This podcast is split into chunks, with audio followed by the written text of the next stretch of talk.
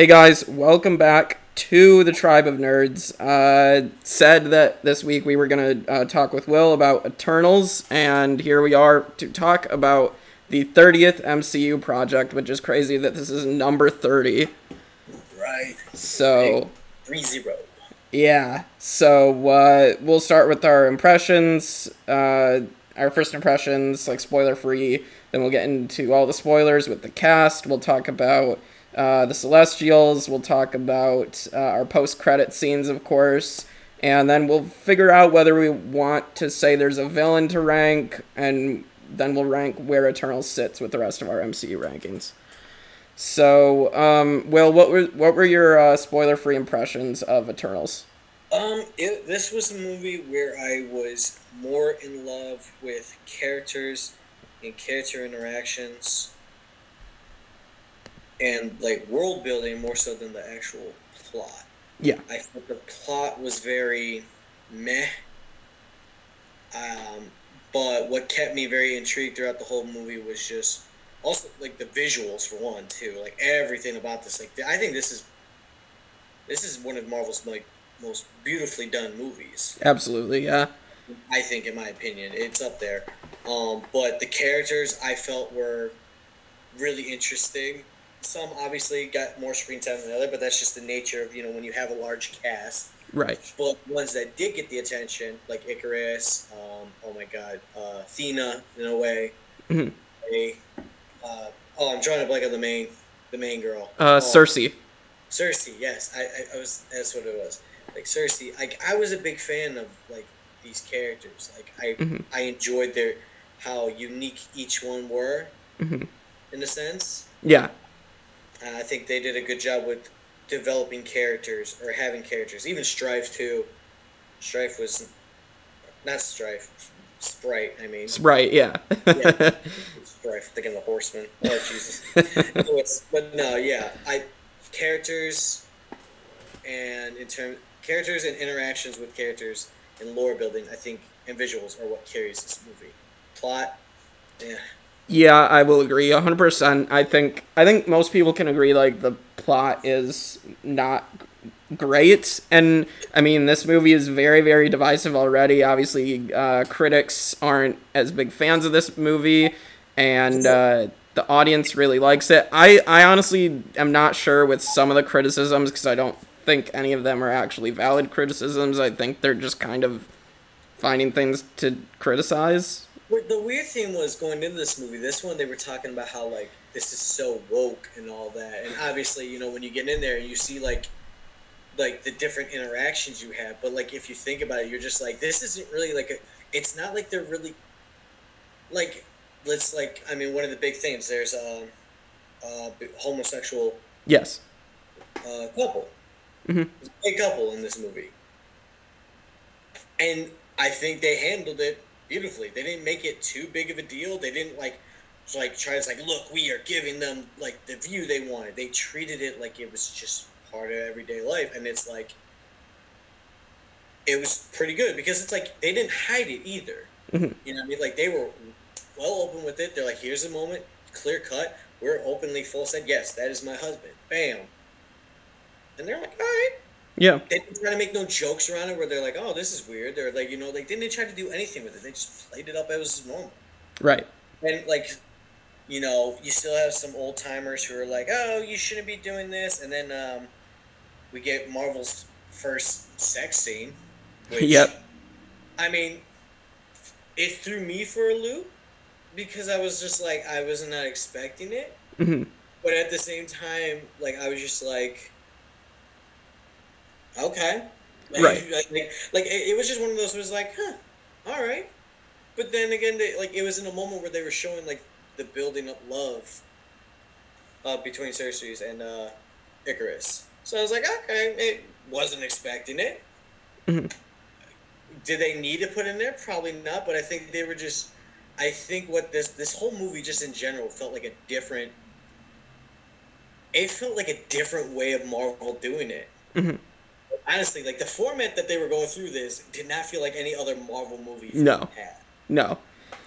So that was interesting. Um, yeah, I, I really hate the woke criticism because like like there's so many like Marvel stuff now at this point, 30 of them and finally we have a cast that's super diverse, a super diverse group of people. Every character is different and peop- and some people are just really set in their ways and angry because they showed a diverse group of people. I'm I don't, yeah, and I don't even know like where it came from because the whole time during this movie, I was trying to sit there. I was just like, what's what like what agenda are they trying to push here? I'm like, I'm just literally looking like they were just telling a story and Yeah. showing interactions of people in like different cultures and shit. You know, like because I mean, let's let's be honest, like America is not the center of the world. You know, right. these like beings from outer space they were protecting the world you know at a time. They were traveling.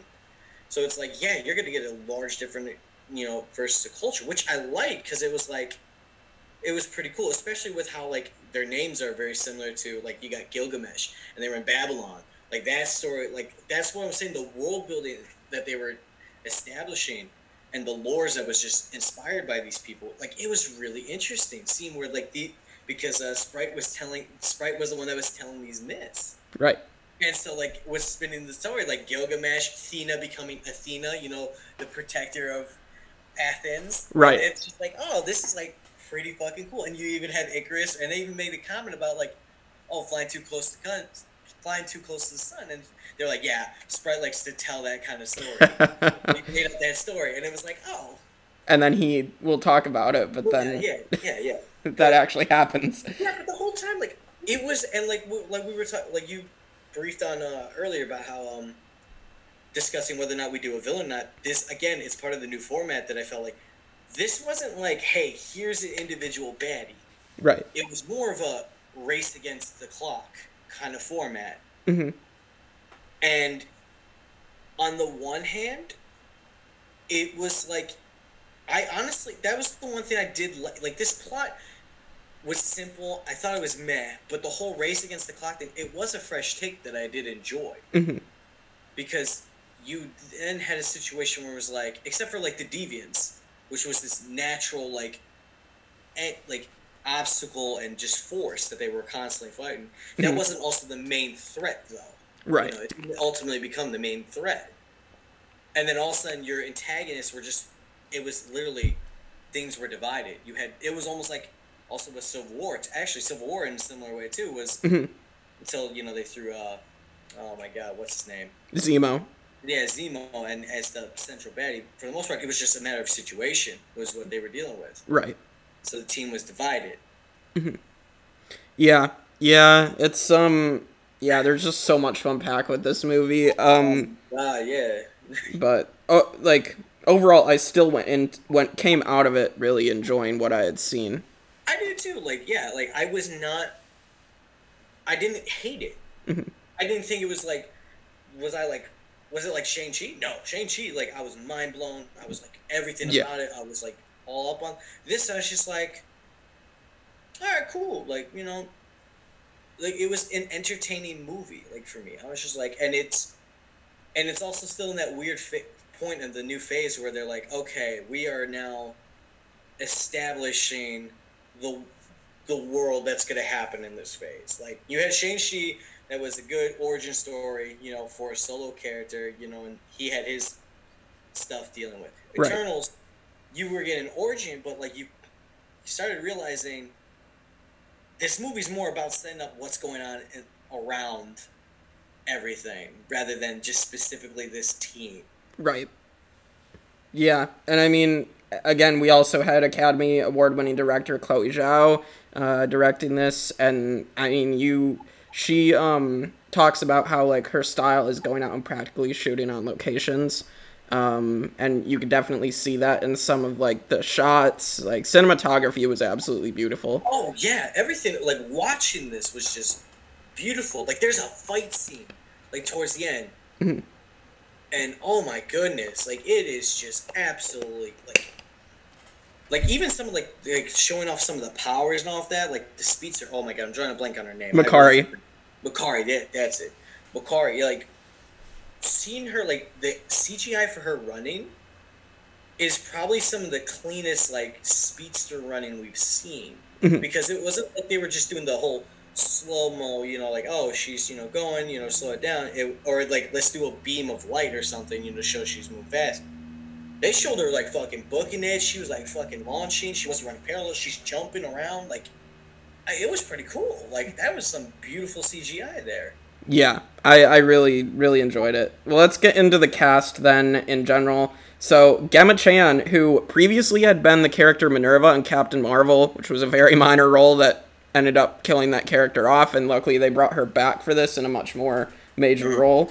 Um, playing Sersi, I I think like Sersi, um, people have said she's kind of bland, but I just I thought it was like, well, you have a character who's like more of like the straight shooter and like the level-headed character, and I honestly enjoyed that. I think that you have such a diverse set of characters, you need some of those characters who aren't exactly the most like lively, like bigger personalities. Right, yeah, because like we think about how many like lively, charismatic, over the top characters we had: Star Lord, Tony Stark. I mean, you even had Sprite as like the trickster of it all. You know what I mean? Like, not everybody's going to be that, and I know it's hard because they that's the type of personality, that warm, welcoming personality. A lot of people are magnetic to. It's a charming personality and a trait. Mhm. But like you were saying, there's like not everybody's like that.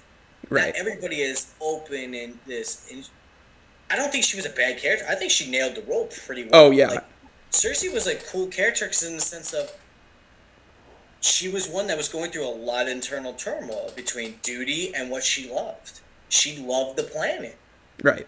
but like she knew she couldn't. Get, she, at the like it was told they couldn't get attached because at any point in the in the beginning they were in the mindset of we could get called to the go at any point. I can't get too attached, even though I spent like centuries down here. hmm And like, so you could tell like it was affecting her because like she spent a lot of time down there. She fell in love, you know, hmm with a human, and like, so it was just like, yeah, like she was a good character. I don't like, I get it. It's not a personality that's easily attracted to, hmm but it's also pretty like, realistic in terms of you're gonna find those kind of people in the real world, and it's a hard character to pull off. Right.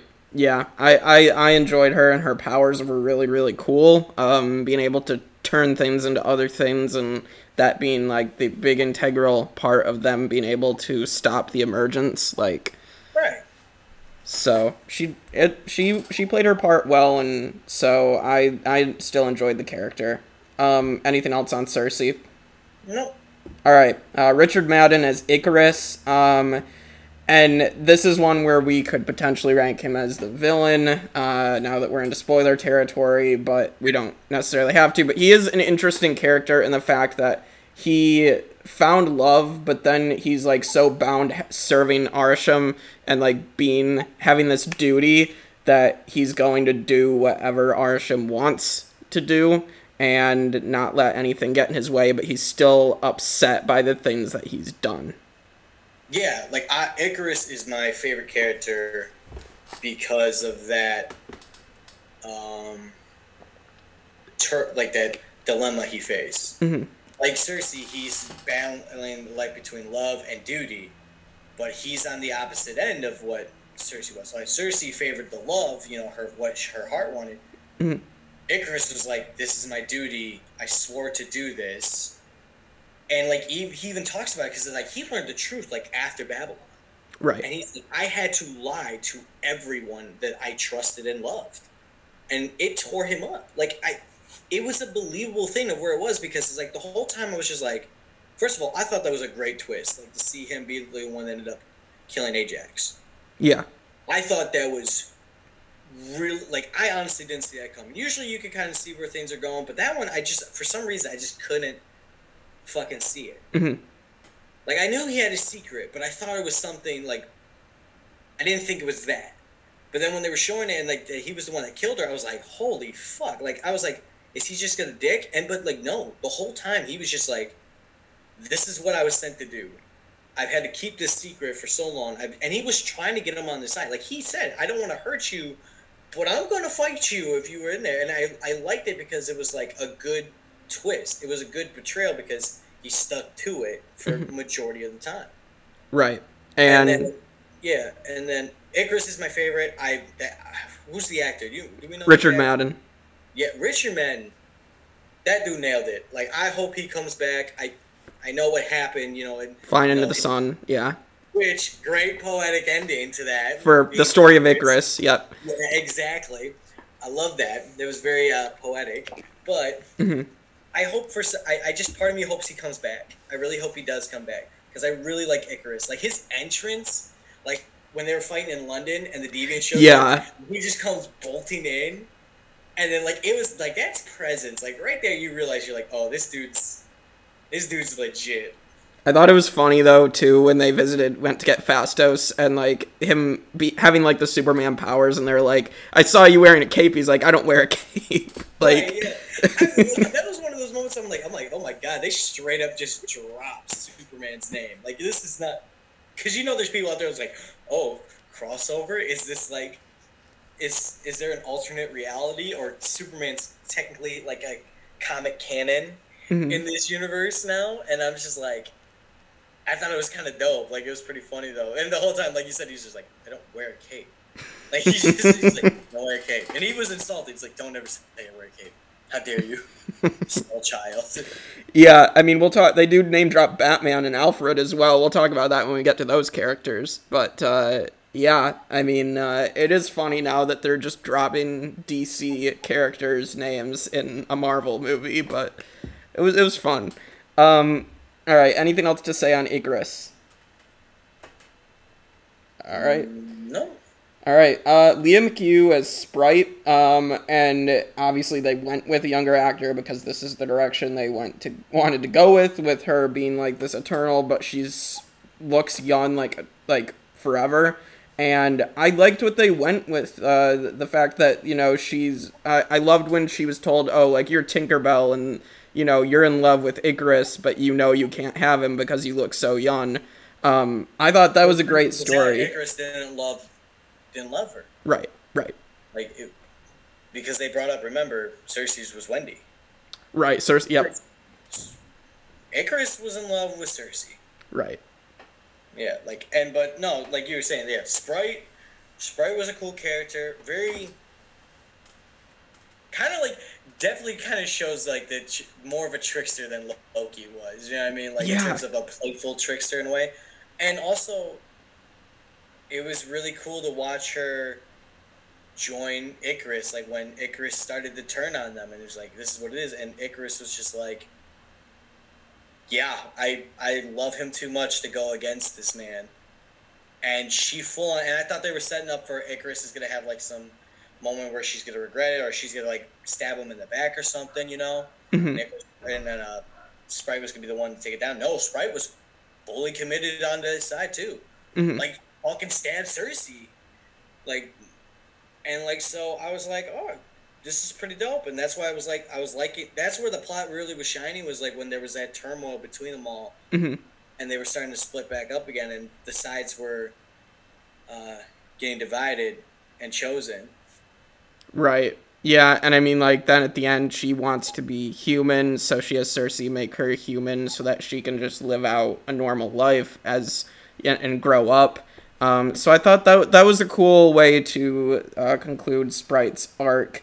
Um, I assume that obviously, if they do a sequel, that her character is pretty much done because I just don't I don't know what else they could do unless they went back, but went back against what they did. But I don't think they would do that. So For the most part, each one of these characters individually went through some kind of personal um, journey. In the sense, they had something that was holding them back in a way, mhm.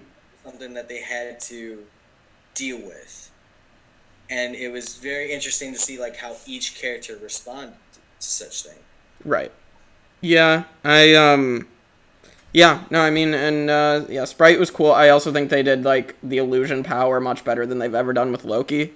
Like they actually showed her doing more stuff than I think I like I just don't think we've seen enough of Loki's actual powers till the Loki series even and it was like Even then, like you didn't see much of it because Right. it was like, and, and it came from other like uh variants of Loki. Exactly. But no, yeah, I hear you. Like you definitely seen the trickster side and just the the power of the illusions, like like that she was able to have. Like she may not physically have the power of like Gilgamesh or Ikaris was packing, but those illusions were no joke. Like she was a strong uh, fighter. Yeah. In that regard, because she could fuck with your mind and like fuck with everything, and you're just like, oh shit. Yeah. Like, Um, she got Sersi with it. Like she fucking made the Ajax illusion. And that was so cool. Like Sersi knew that it was fucking Sprite, but like was not expecting like. Like she thought like it was under the impression like that it was Sprite just in disguise trying to like mess with her head, but in reality it was just an illusion and Sprite was invisible and I was like damn that's like a fucking clever ass play right there. Yeah. Yeah, I that was a cool twist. Um all right, and then uh, Salma Hayek as Ajak, as we mentioned, as as she's supposed to be this like leader of the Eternals, and this is an actress who's been in the field for a very long time. Um, and it was I was shocked that they killed her off at that point because that's not something I saw coming in the movie. I the only time I like I only a little bit saw that the like a twist or something could be coming because then it was like well in the trailers we'd seen her and Ikaris talking and so I was like well either that they don't have that in the movie actually or that that's gonna come up later Right, that's what. so But, you're good uh, no, yeah, like her death, like so early on, like caught me off guard too because it was like I could have sworn she was gonna play a more bigger part. right and you know, and because she definitely gave off the mom vibes. right She was the mom of the group. Mhm. that was obvious. Um, and you could tell just how much like each one of those characters like loved her, like in their own way. Like even Ikaris when he like killed her, yeah there was so much pain in it. Like, because like thi- if you think about it, he, he did sentence her to death, Mhm. but he also didn't really personally do it. You know, what I mean, he used the deviants as like the tool because he's like, all right, this is what's gonna kill you. And I could say that it was the deviants, and I'm not lying to them again. You know what I mean?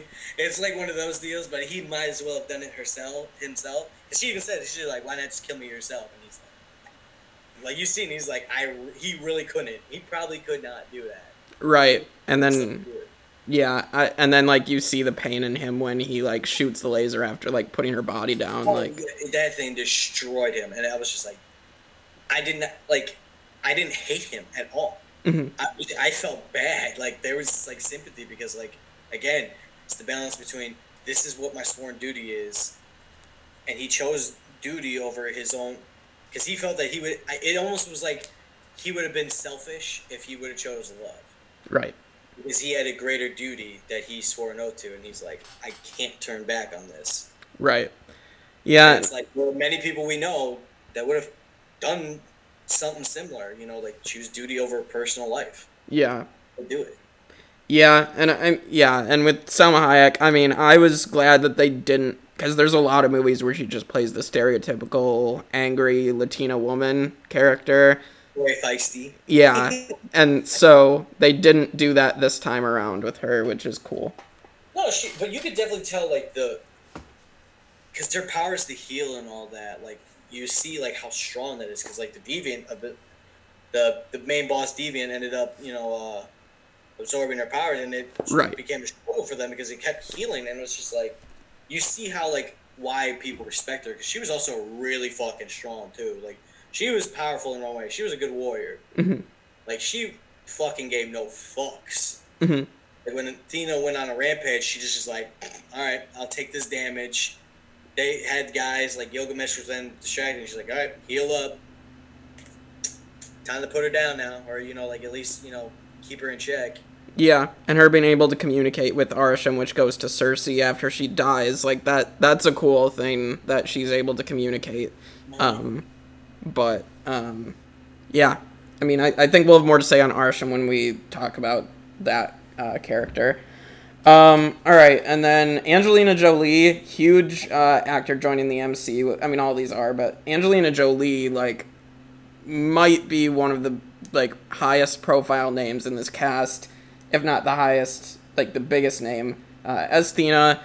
I like she didn't get as much screen time as I thought Thena would, but obviously she wasn't her character wasn't the focus uh, as much as Sersi was or Ikaris. Um, but she'd played her part, and I thought the uh, her having like the PTSD, the Mahd Wy'ry or whatever, I thought that was pretty interesting. Um, and what it ended up being was just uh, the collection of past deleted memories still finding a way like processes weren't going right you know and like so the memories were still there Mhm. so it was a cool way of mixing up kinds of trauma with a plot line in that sense yeah, like how like the plot itself on its own wasn't the best. I thought it was average but a little below average plot. Right, the way the characters interacted within the plot and how they all like they, the plot affected them or how they affected the plot that's where the interest was. Because seeing Thena be pretty much like was like the answer the whole time throughout the very beginning you know of these memories you know or holding the key to the answer. Right, or the truth, I should say. That was pretty cool. Yeah, you're right. She definitely is probably one of the bigger, well-known names in this cast. Mhm. Um, I thought I thought Thena was cool. Like, even with like the not not as much spotlight as you know you may have expected, like a warrior, like that they were hyping her up because she was no joke. She was a definitely the best fighter right, in terms of them all Mhm. but like she had that she had that she had that personality that you would expect from a goddess of war. Right, she enjoyed fighting. And i liked it where they didn't try to do it like they kept the Athena of like they showed she was calculated. She was no dummy. Like right, she got to fight.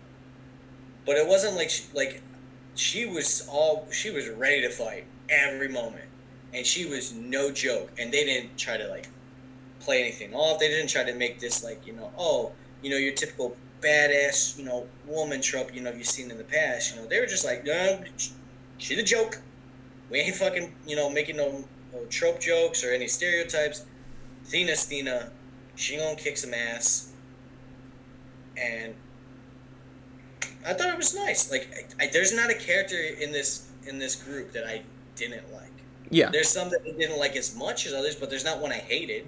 right. Yeah, that's the same for me for sure. Um, yeah, Th- Thena was cool, and her relationship with Gilgamesh, who we'll talk about, was pretty good. So let let's talk about Don Lee as Gil- Gilgamesh here.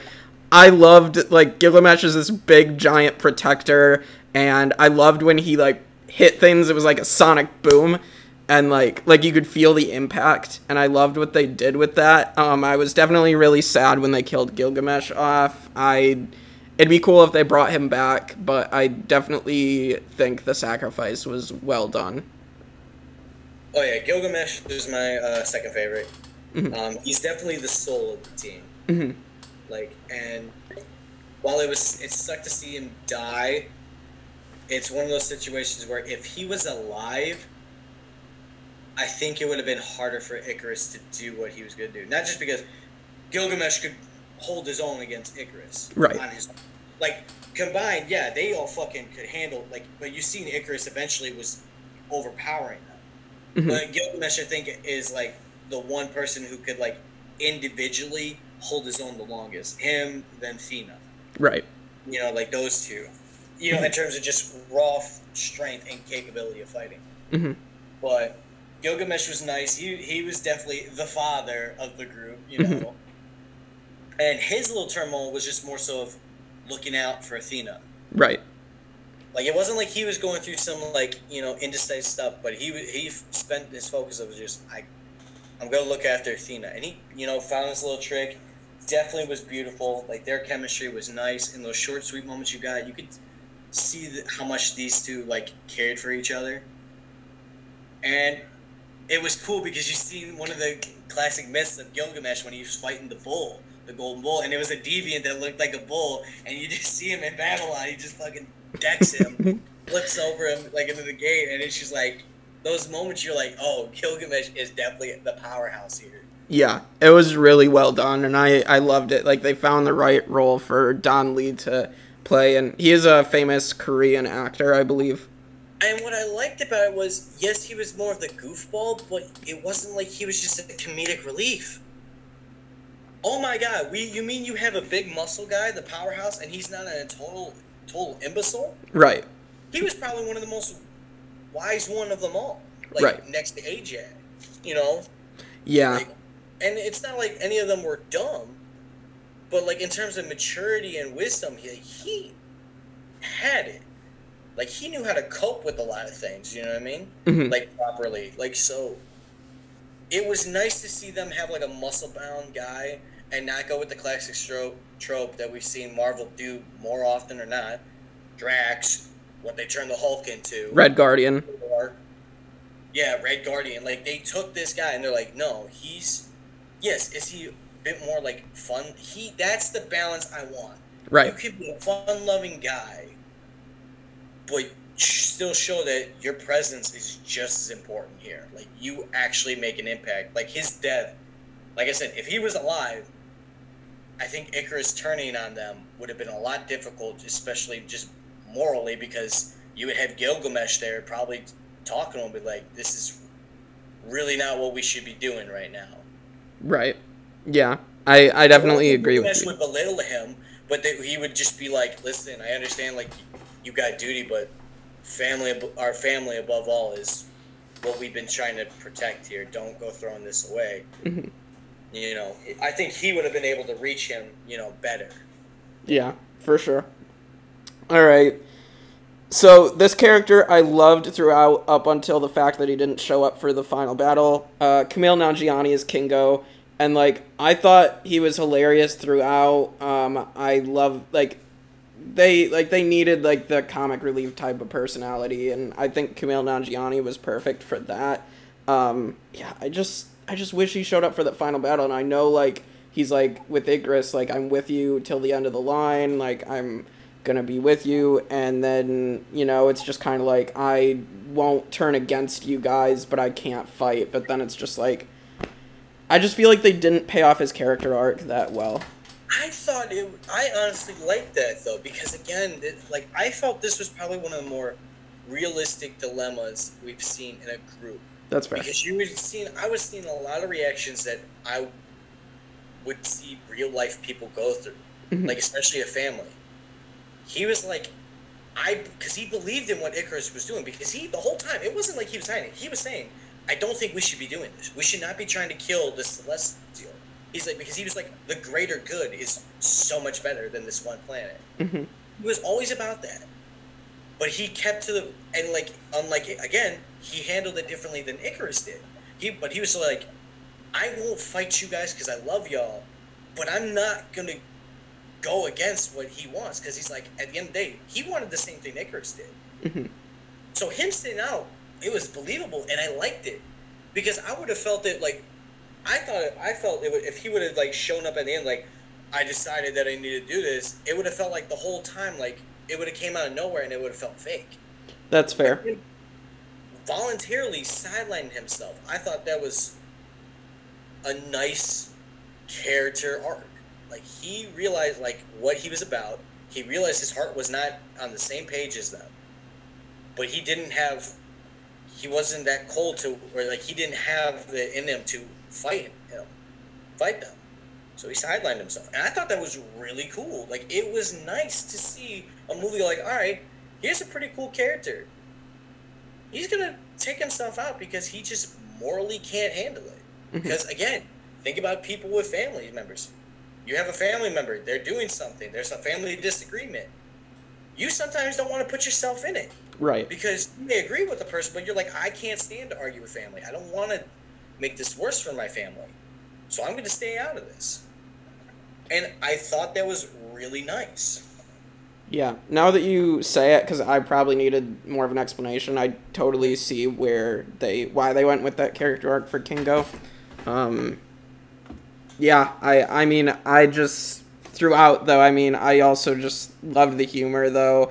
I'd want to say his valet uh, uh, Karun played Yeah. by uh, uh, what's his name uh, Harish Patel.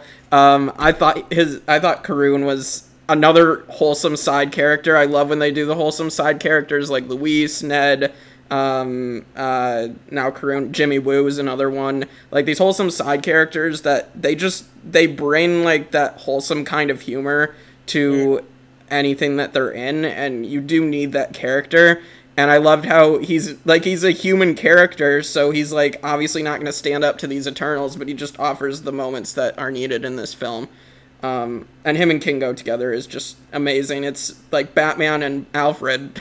right, exactly. Like I thought, it, I thought they were a nice little comedic duo. It was nice to compliment them, and I didn't feel like a couple times that I feel I was like, mm, all right.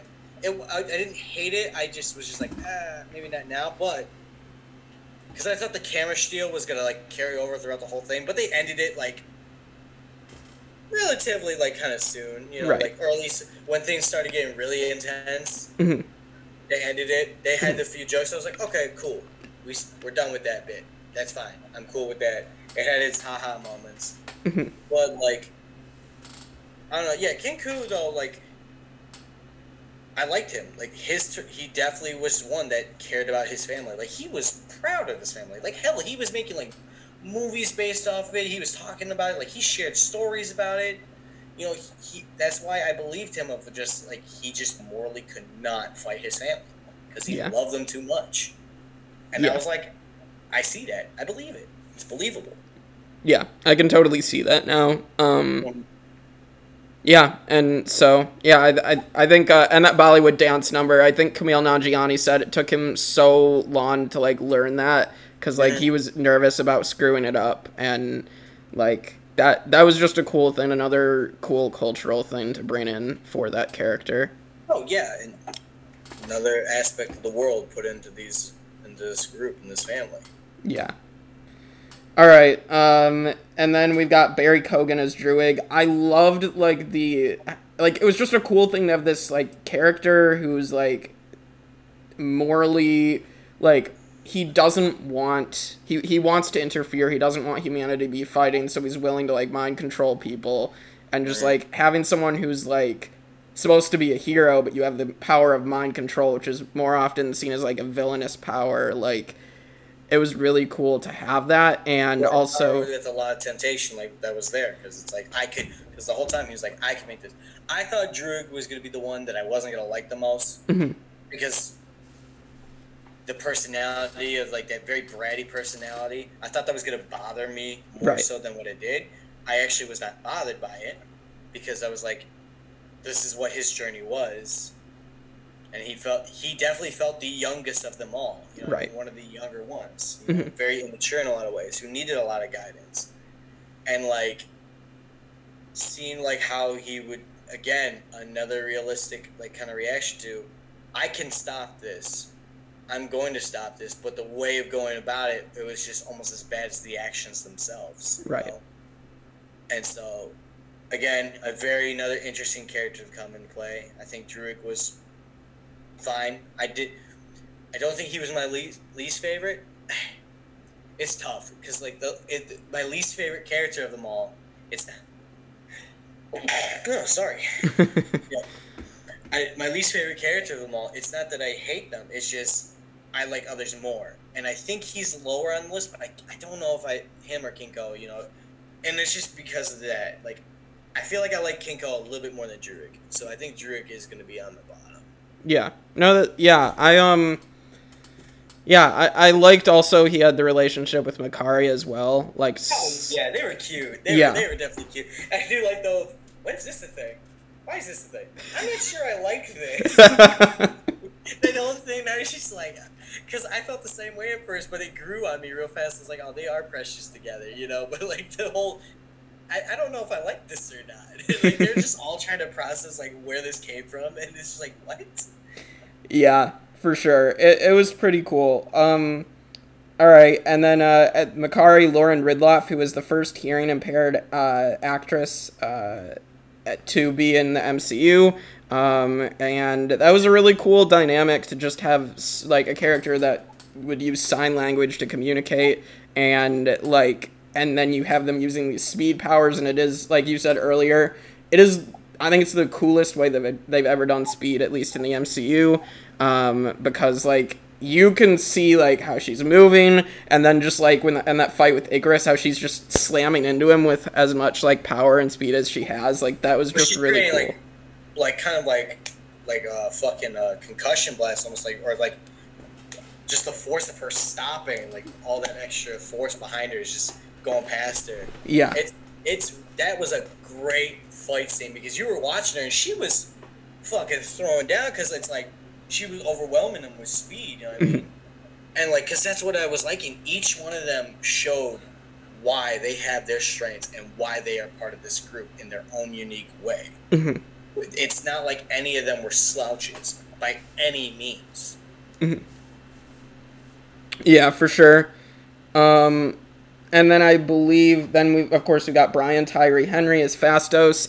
I thought he was also pretty funny, and I loved that like they just this natural, openly gay character. Um, and uh, yeah, and it was cool to just have him be like this inventor, like the smartest one out of all of them. And I also loved the scene like of uh, showing him getting emotional over the Hiroshima bombing, where he's like, "I feel responsible for helping humanity advance Yeah. to where they built this atomic bomb." Right. And yeah, I he's up there in one of my favorites because I love just all that he was going through. Just again, he showed his strength and like the part with Ikaris is my favorite. Mhm. But that I, I cannot lie, that was such a badass scene where he was getting Ikaris trapped in these things and Ikaris was just like you did like was just like you can't take me. And he's like, you want to bet? Watch. he sets all these traps up, and you're just seeing like how much planning, how really like smart he is, and like he's no joke. Like Mhm. he's got skills like with technology, especially being able to mold it and, and like make it bend to his will as he does. Mhm. Like props to him, and also. When he was on the scenes and all this time talking and all that shit, I was like, dude, this guy is so fucking entertaining. Like Yeah. everything about this man, I'm just like, this is a type of dude that I would love to just sit down and talk with because one, he's very smart, so like he would ramble on about shit I may not know, but it'd be entertaining to listen to. And also too, it's just like so much like when he was in the mode, like when he was talking about things like that he was excited about, or you seen him in his element working, like this dude was just on top of this game, and it was really, it was really nice. Like he, he- great character, great character. Yeah, I, I really liked him as well. He- and- like, I think he might be my third favorite. Yeah, I, I think mine is probably uh, Kingo, Phastos, and I, I'm gonna I'm gonna say uh, Ikaris probably. Yeah, I think I'm gonna go with that. Yep. um, all right, and so I think, uh, and then uh, we do have some other side characters. We also have Kit Harington as Dane Whitman. Um, we're gonna talk about the post credit scene in a little bit, but uh, uh, Dane Whitman is cool as like this human character who's fallen in love with Sersi, and I really liked his personality. I actually liked the chemistry between Sersi and Dane a lot. Um, like when he's like, "Are- "Can you turn me into a giraffe?" Right, that running joke. What I liked about it though too is like now, like I liked how they did- they just, yeah, like the deviant showed up right in front of him. He wasn't in this disbelief, but it's like at the same time, now you're at a point now where it's like Thanos happened. People know weird shit exists. Right. Like, it ain't like there was this whole disbelief where he's like, I can't believe it. Like, cause he's like, or like where he thought like she was a monster or some shit like that. Like, he was just like, so you could turn me into like a giraffe or something, right? Like, he was like, he was like really curious. But, but then again, you learn that his family line is not like the most normal either. So he's all about the weird. But like, it was cool because I was like, oh, thank God they're not just ruining this relationship because she's from outer space and she's like this like this eternal and he's just like oh i can't handle this you're a freak or like he's like how could you do this to me you know like you're just like damn can we have fun then like, like he was so cool with it like for a lot of times like it was dope yeah, i liked it um yeah and later on we'll talk we- about we that. the- yeah but uh, pretty cool character nice to get a game of thrones guy in there Jon snow Yeah, yeah, yeah. So. you know nothing Jon snow really didn't know nothing. in This this man knew nothing. yeah. Um. All right, and then I didn't even know Bill Skarsgård was in this till the credits, but he was Kro, the deviant leader. Um, aka Bill Skarsgård. For those who don't know, is Pennywise. Um. So. Um. So yeah, I. I, Kro is just not. Um. They just didn't do too much with him. I thought. This was a weird one. I thought it was gonna be bigger than what it was. You know what I mean? Right. I, I, I definitely will say this is where it fucking fell flat for me at this point. Yeah. Because I thought it was gonna be bigger than what it was, but then like what the plot ended up being of just a race against time, not necessarily this boss de- like deviant that was absorbing their powers. You know, I thought that was gonna be bigger than what it was. You know, but no, Right. So it's a definitely weird thing to just have, like in terms of this character and have it be able to speak at times. I thought it was just, I thought that was honestly a waste. And yeah, waste of Bill Skarsgård, and then just like waste of a character. Like you're just Athena's just chops him up. I did like that though, honestly. Like it was a cool way of ending, but like the for as dramatic as it was, I was like there wasn't as much big. Like I mean, yeah, he killed Gil- Gilgamesh and absorbed Ajax, technically killed Ajax too. But like, other than that, like he was just no different than a de- deviant that's like attacked them. You know what I mean? Like Right. deviants attack as they see fit, Mhm. and it wasn't like he was making them more organized. They were stronger because he was feeding the power, but uh, it wasn't like they were any le- like more advanced or shit. Like, like in terms of like strategies and shit. Right. It, it, it- I like the idea of it, but again, they put in there and did nothing with it. So I was just like, I can't work with this. Like, Yeah. Either you have it in there or you don't, or you just don't use it. Like if we just had the mindless beast of deviants, fine. They, they, it's a nice like father for these guys to fight because again, you can't just have like random grunts because these guys are fucking like demigods in their own way. You know, I mean, you gotta have something like that they can easily, you know, like that's believable in terms of what could be a threat to them. And the deviants were a good fodder threat for them. Yeah. So I think that's all the characters. Um, aside from aside from the post credits, which we will get Or, to. or do, I mean, we could talk about the. We actually got. Oh yeah. Showed up. You know Yep. I mean? Uh, Like, Arishem the Celestial, of course. Uh, I- what the sheer size. The sheer size of him. The voice. I don't know who does the voice. I'd have to look that up, but um, Right. Oh my god. I liked it because then it gives me hope for if we do get Galactus later on. Yeah. Because it seems like that might be what we're leaning towards because we're getting some big threats here. It shows me that we could pull off, they could pull off some CGI to make this something of that size look good because he looked great. Like the presence, that fucking end scene though, when Where he he- comes back for them yeah, and the fucking sky splits and he's just there. that was scary. just- oh my god! You want to talk about presence? Like the sound too of just being around, like when they're going to talk to him or when he's just like pulling them towards them. Like just his the sounds around him. It that's presence. Mhm. I was very pleased with that. Yeah, and it's uh, it's gonna be interesting to see what happens uh, with uh, to Kingo, Phastos, and Sersi, and uh, what happens to the group that's going after them. We'll get to the post credit scene shortly. Um, but uh, yeah, is there anything else to say about the Celestials? Nope. All right. Um. So, uh, Easter eggs, just in general, we had Captain America, Iron Man, and Thor getting referenced. I believe Captain America's shield was in Kingo's plane in the background. Um.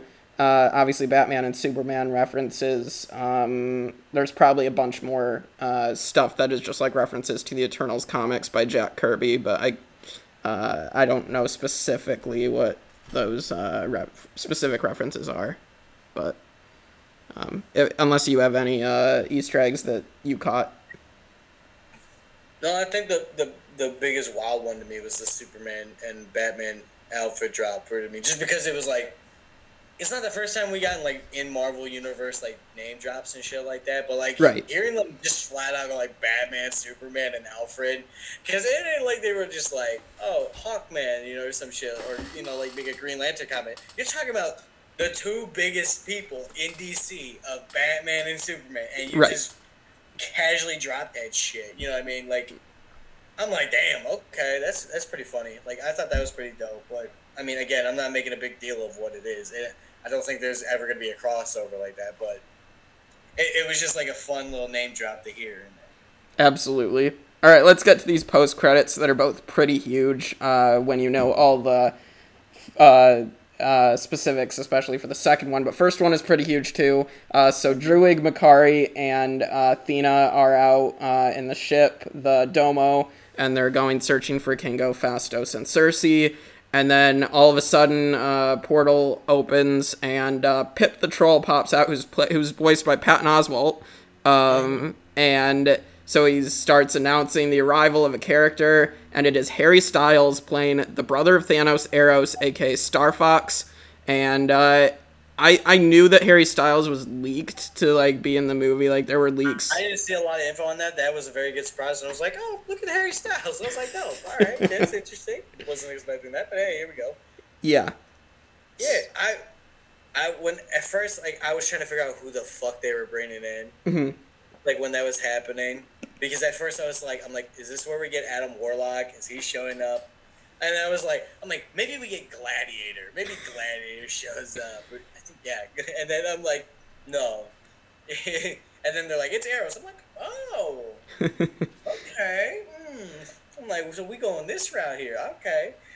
What are they fucking plotting that we need Thanos' brother in here? Oh, then they're saying take down the Celestials and shit. But I was like, ooh, we gonna bring him in here? That's fine. Yeah, Harry Styles seems charismatic, and I think he'll be pretty good in moving forward in the MCU. Um, obviously, they weren't just gonna bring Harry Styles in for a cameo in a post-credit scene. So Right. I mean, uh, hey, I mean that's like a big. It's not actor wise, but in terms of face wise, people know who Harry Styles is. right, right, You know what I mean? So that that's gonna draw a crowd in right there. Um, he definitely see like in those short few moments. I know it was like a few lines and nothing too crazy in there, but like he seemed pretty charismatic. He, he seemed like he was having fun with that little role that he was getting. So Mhm. you know that's a big deal. So I liked it. I, I was fine with it. yeah, Definitely excited for what they got cooking. yeah. And so apparently with Thanos, um, things have come out where Thanos is an Eternal, but with a deviant gene, and that's why Thanos is all giant and Well, he purple. said he- they, said, they said that they, he was a Titan. They were Right. originally Titans, but Thanos himself, if they're keeping it the same as like the comics, Thanos himself was a mutant on his planet. Mhm. So that's why he's that way, and why they're and Eros is more human-like. Right, Thanos was just a rare exception. It wasn't like everyone on Thanos' planet looks like that. 'Cause He right. was at points shunned because he was a mutant. So Right. Yeah. So, um, and then the second post-credit scene. Uh, so Dane Whitman opens up the box in the comics. Dane Whitman becomes the Black Knight, and so the box. Blade, he's got Ebony the Ebony Blade. blade there. Yep. Yep. And so he opens that. It's a cursed blade, and he's about to. He touches it. He's about to grab it, and then you hear a voice in the background say, uh, "I wouldn't do that if I were you, Mister Oh, Whitman." no, it was something like, "Are you sure you want to do that, Mister Whitman?" Yeah. Are you sure? And uh, so parent, I didn't know who it was at first. My parents and I were really confused. I looked it up. Chloe, Chloe Zhao has come out and said that is Mahershala is Blade, and that made me so excited because I we know Mahershala Ali has been confirmed as Blade for like a couple years now, Right. Yeah. and it's just when was he gonna show up first? And again, then here we go with more confusion because we got Morbius coming out. And so when Morbius coming out, everyone's like, well, bring back Blade. Well, now we got MCU over here doing Blade, you know, possibly, or at least hinting at it. And my thing is just like, the only thing that's got me, like, and maybe there's like a connection between him and Black Knight that I'm just forgetting about or I don't know. I did look it up. I think New Rockstars said that there was like some comic issue that they they were part of a team together. Okay, because like I, I could believe it, you know, but it's just like I don't know of it. But and also just from this movie though, why Blade is the one getting hinted at because it's like we're just dealing with Celestials, not fucking vampires. You know what I mean?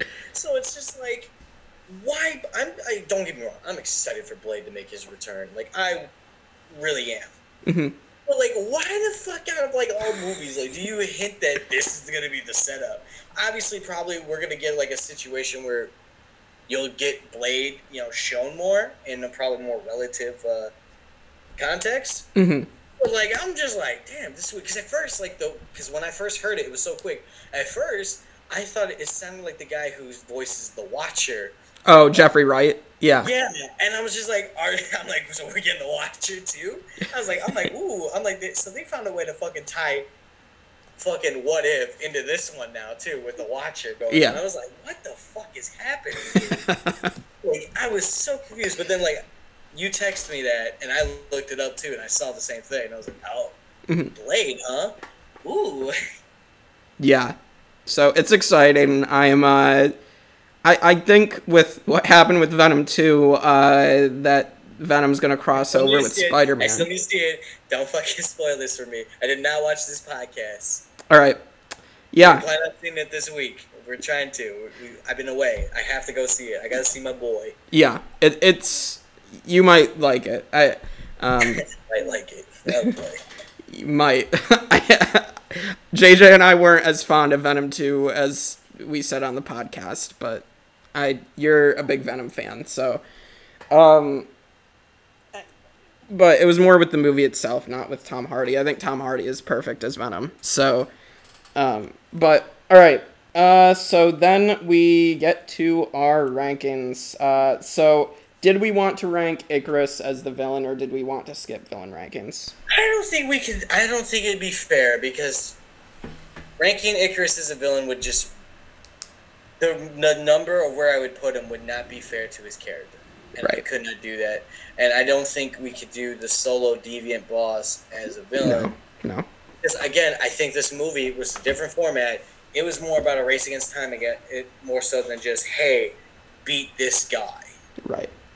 Right. I agree with that. So, um, I mean, I can go over current villain standings now with what if updated if you want me to, or I don't have to. It doesn't matter. Yeah, but I'm gonna say we don't have to worry about that. I think let's just try to find a place for this movie. Okay. Did you want me to read the MCU movie slash show rankings out? That Beat around this bitch, baby. all right. So, uh, here's where they stand, updated after what if. Um, so, uh, number one, Shang-Chi, 5.95. Uh, number two, Endgame, 5.94. Black Panther, number three, at 5.93. They're very close together. Infinity War, 5.86. Loki, although you disagree, at 5.83. Uh, number six, Captain America Winter Soldier at 5.66. Spider Man Far From Home at 5.55. Avengers 5.53. WandaVision 5.5. Thor Ragnarok rounds out the top 10 at 5.4. Civil War at 5.38. Falcon and the Winter Soldier 5.37. Captain America the First Avenger 5.23. Age of Ultron 5.07. Iron Man at number 15, 4.87. Doctor Strange, 4.85. Spider Man Homecoming, 4.7. Guardians of the Galaxy, 4.69. Ant Man and the Wasp, 4.68. Black Widow rounding out the top 20, 4.51. Guardians 2 at 4.5. Iron Man 3, 4.08. Ant Man, 3.97. Thor, 3.83. Captain Marvel, 3.7. Number 26, The Incredible Hulk, 3.6. Number 27, What If at 3.57. Uh, number 28, Iron Man 2 at 3.17. Thor the Dark World, 2.97. So, I mean, are are you shocked by where What If ended up? Because you didn't get to finish with JJ and Gabe and I. But I ended up finishing it. Um, I didn't get to do the podcast. No, I'm not surprised. I was not a big fan of it. Um, yeah. yeah, I'm. Yeah, I mean, it for what it was, definitely the weakest show they put out, and mm, mm, it's right there. Uh, no, it's weaker than Loki. I, I think it's weaker than Loki, yeah. Oh yeah, but Loki was pretty fucking weak. Anyways, we won't go back on that rant. We have this to do. Yeah. All right. Let's let's rank Eternals now.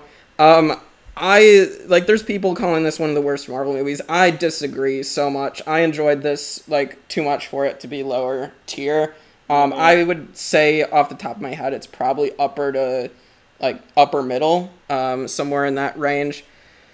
Um, there's so many good things they did, but you're right. The plot is weak, and there's just they did a good as good a job as I think they could have with like ten or eleven characters to talk about, um, and give arcs of some kind. But I'm gonna give this a five. I think just the cinematography, and I just think there were a lot of good things they did with it. It might not be for everyone, but I just I just don't see it as like a super weak movie or, or project in the MCU. I just there's so many other stuff that they've done that I would definitely say is worse, and I would definitely watch Eternals over quite a few other uh, movies or shows in the MCU. Yeah, I hear you. Um, it wasn't just the plot was the main thing being weak for me. That was pretty like sucky because it's Mhm. like really was not as invested in a lot of that shit. I was just more curious. So I was like, oh, how are they? You know, like how these characters are doing and developing on their own. But um, there was also some other things that I thought were just like the whole like again with the deviants. I felt that they were Right. they tried to make them bigger than what they were, but they were just fodder at the end of the day. But when they made that boss that was speaking, I was like, this is really fucking pointless. Right. Yeah, it, it, I'm gonna probably give it a four point five. I can see that. Um, I, I, I, I want I, the lowest I would go on this is four. Right. Three three's in the middle. I Yeah. think it's better. I think it's a little above average. You know what? I'm gonna give it a four, because characters and like the interactions. That's just a personal thing that I really like. Mhm. But that can only carry the movie so far right. because because even like the storyline, the outcome of it all. There's like I feel like the impact of what they did to the Earth. Like, I don't know it. It seems weird because literally the Titan, that Titan, the fucking Celestial is still like, kind of coming out of the Earth. And I really feel like that shit was a lot more casual and a lot less destructive than probably what it should be. yeah. And like, It's a giant. of it just shaking the earth, the earthquakes of like the waters rising and stuff like that, and like, it still really feels like the world barely kind of got fucked up during all this. and like, I'm not saying that like it- it's weird. Like, it was just a weird thing for. It was a cool sight, but at the same time, it just leads me of the. Are we just not going to address the fact that we have this almost like alien godly being like half not even halfway out of the fucking earth right now. Like, what are we gonna do with this? Like Yeah. wait like like literally you see its head and its fingers are like this. I'm like this is fucking up so much shit. But like at the end of the day it's just like barely anything was really affected. Like i know it was like in a remote area but like you had earthquakes that like happened once in the beginning. Like one major earthquake and then like that's it. Like there, there was that until it started rolling. I thought i would have liked it if like they were keeping the earthquakes and it was showing like the destruction that was causing the earth and shit like that you know? Mhm. and the effects of like the cities were fucking like that would have been cool. Especially since there was no like direct villain. It would have been nice to see that see him just saving the world in that regard. See him interacting with the world of oh shit the city's falling apart. Watch us cool, use our cool abilities to kind of fuck like they were doing in flashbacks where, where you fucking seen them zipping around doing different shit. Mhm. You know you got Sersi like turning like fucking solid metal into dust so it doesn't fall on people Right. like that's like some cool shit that I wanted to see more Yeah. also, but I will. I one thing I wanted to say real quick too that I want to give the movie props for. When this before uh, the Celestial came in and took them back, those that stayed on Earth, I was worried they were just going to end the movie there, or in the sense of that's where they were going to leave it at, because it was like, now you have this big, um, kind of like elephant in the room of what kind of fucking threats right now could be happening, because at this point they do not have the rule anymore of they don't have of sitting on the sideline they're they can interfere as they see fit. You know what I Mhm. mean? And you have like these, like I said, basically demigods almost, like very powerful forces, just like on Earth. Mhm. What are they gonna do like for future movies? Like obviously they can't just be everywhere, you know, and they're probably not gonna be aware of everything going on. But it seems like one of those things where it's like if another big threat shows up, what the fuck is eh, like what are they gonna do? Right. Imagine if these guys were actually involved during like Endgame and shit like that. Oh God. like honest to God, like just think about that. Like fucking Thanos would just like Tony Stark would not have to sacrifice them because they'll be like, here, give me one moment, Right. Smack this dude around a little bit. Yeah. Yeah, yeah, but like what I was getting to was I liked how they covered that up. They were like, all right, he came back, he collected them, pulled them off Earth. Already a few of them like with some broken ass abilities were sent off Earth. You Mhm. know what I mean? Right. Like Druig was gone. Like he's like he, they sent him off Earth. I was like, all right, cool. That's not an issue because he literally, up until that point, except for other like fucking like Eternals and Celestials, it did not show that there was a limit of who he could mind control. You know what I mean? Right. The numbers. So it's like, cool. We got the hacks out of the way. Now what are we gonna do with them? Oh, he came back because there's repercussions to your actions, Judgment. and and and the the judgment, and he came, collected them, and I was like, I like that they fucking covered it back up again. And then they gave purpose for someone like the Black Knight to come out because he's like, I don't know what the fuck I'm gonna do, but I want to get her back. Right. And so I give them props on that, and I will give them that. But I'm gonna stick with the four ranking because other than that, like some few little highlights, I felt the plot was very bland.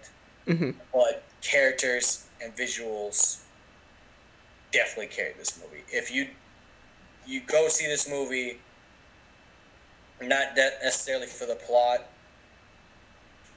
but definitely for the characters, and I think that would be a good time.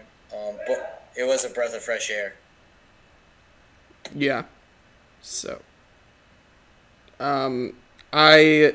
I am gonna switch to a 4.5. I'm gonna move it down a little bit because I do agree with what you're saying. Um, yeah, I don't think it's quite deserving of the five, but I, I think I think 4.5 and 4 is pretty good. I definitely agree with what you're saying, and um, but yeah, it's not it's not a lower tier Marvel movie and a Marvel project that they've done. I just I, again I can think of so many worse ones that I just don't enjoy that I much. think people say it's the worst one because it's like you've had some powerhouse movies come out recently, Oh yeah, like and you expect Marvel to like don't miss, you know. what I mean, but there's always the Marvel's the MCU has always had this weird toxic fandom in it that's Right. always been around.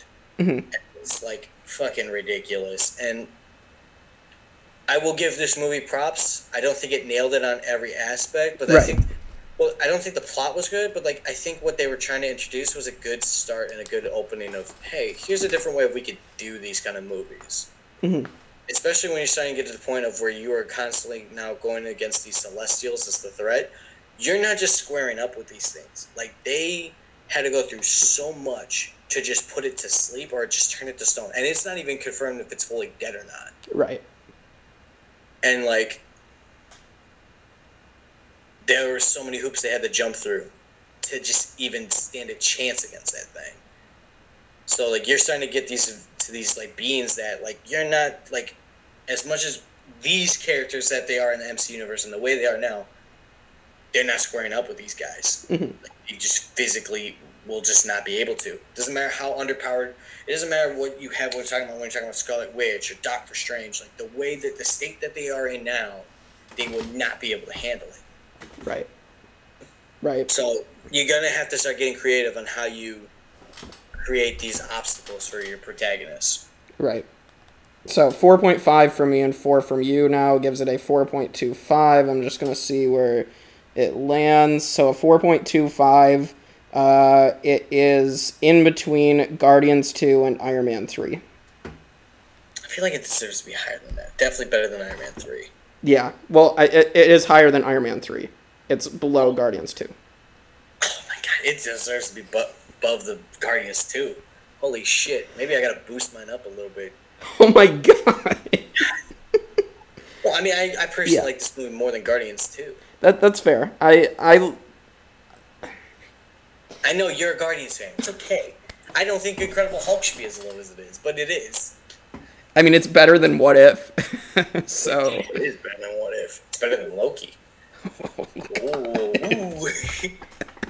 A lot of people are starting to appreciate that movie now after what they did with the big green giant. They're like, damn, we missed this Hulk. It's like, yeah. Well, hey, uh, based on the news, uh, World War Hulk, we might actually be getting Mark Ruffalo's solo Hulk movie. Okay, we're gonna take a little break on this movie for a hot sec because I want to talk about this for a hot sec. Um, I'm pissed.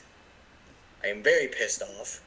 I don't know how I feel about this. On the one hand, I like it because I'm a Hulk fan, but two, it pisses me off because literally that's what Sakaar should have been about. Mm-hmm. The fact that they put Ragnarok on Sakaar and they have Hulk just that moment is literally going like is just, and then they turned it into a joke. Pisses me off. You took probably one of the most popular Hulk storyline, one of the, my personal favorite storylines of Hulk, and you're just like, it's a joke, and then you ruin the Hulk's character, like, and then what they're gonna do? What are they gonna do? It's like, oh, there was a huge timeline before he showed up. Well, guess what? You're just gonna fucking like, then retcon show how badass of a Hulk, like how Hulk was, show a Savage Hulk. Unless you start re- retconning and fixing, getting rid of Professor Hulk, hmm I'm not gonna be satisfied. Well, they Because what are they gonna fucking do? Like, he he was his time as Sakaar before Professor Hulk, and if it's like what they did with Black Widow, where it was like a prequel kind of deal, I know where it's gonna end up. Right. I know he's gonna just be at fucking Professor Hulk, so you're literally gonna show off Hulk in some badass moments, and everyone's gonna be like, he should have been like this during Endgame. He should have been like this during Infinity War. So Yeah. it's like, it's almost like too late. I wanted this a while ago. That's fair. I wanted this for a while ago. Now they have a chance to fix it in She-Hulk. Right. I would not mind if they retcon that shit. If they're like, you know what? Hey, something went a little bit wrong.